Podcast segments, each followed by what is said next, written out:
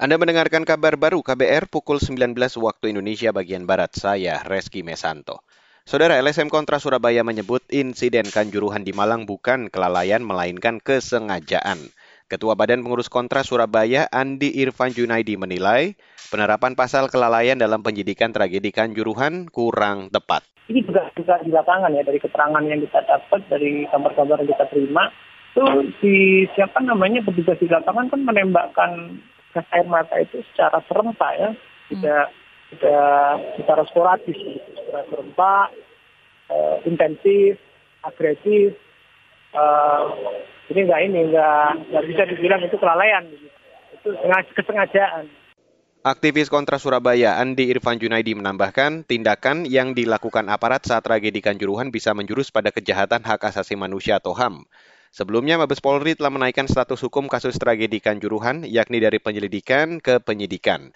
Juru bicara Mabes Polri, Dedi Prasetyo mengatakan, tim kepolisian melakukan pemeriksaan terkait penerapan pasal 359 dan pasal 360 KUHP tentang kelalaian setelah memeriksa puluhan saksi. Beralih ke berita selanjutnya, Saudara, penelusuran dokumen pertahanan menjadi landasan bagi pemerintah untuk memberantas mafia tanah. Itu disampaikan Menteri Agraria dan Tata Ruang ATR atau BPN Hadi Cahyanto dalam acara rilis indikator sikap publik terhadap program reformasi pertanahan dan perpajakan hari ini.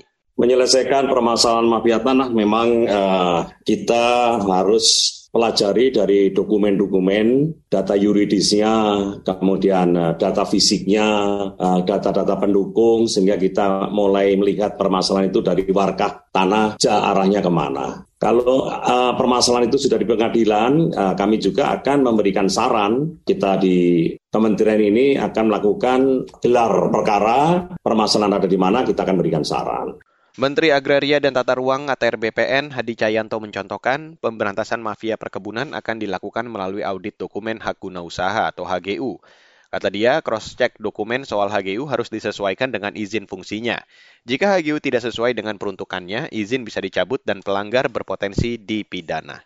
Saudara tembok pembatas bangunan di Madrasah Sanawiyah atau MTS Negeri 19 Pondok Labu Cilandak, Jakarta Selatan roboh sore tadi.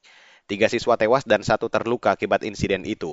Dilansir dari Kompas, dinding sekolah itu roboh saat hujan deras. Beberapa siswa saat itu sedang bermain di balik tembok. Naas, beberapa siswa yang bermain justru tertimpa tembok yang roboh. Tiga siswa yang merenggang nyawa duduk di kelas 8. Dan saudara, demikian kabar baru saya Reski Mesanto.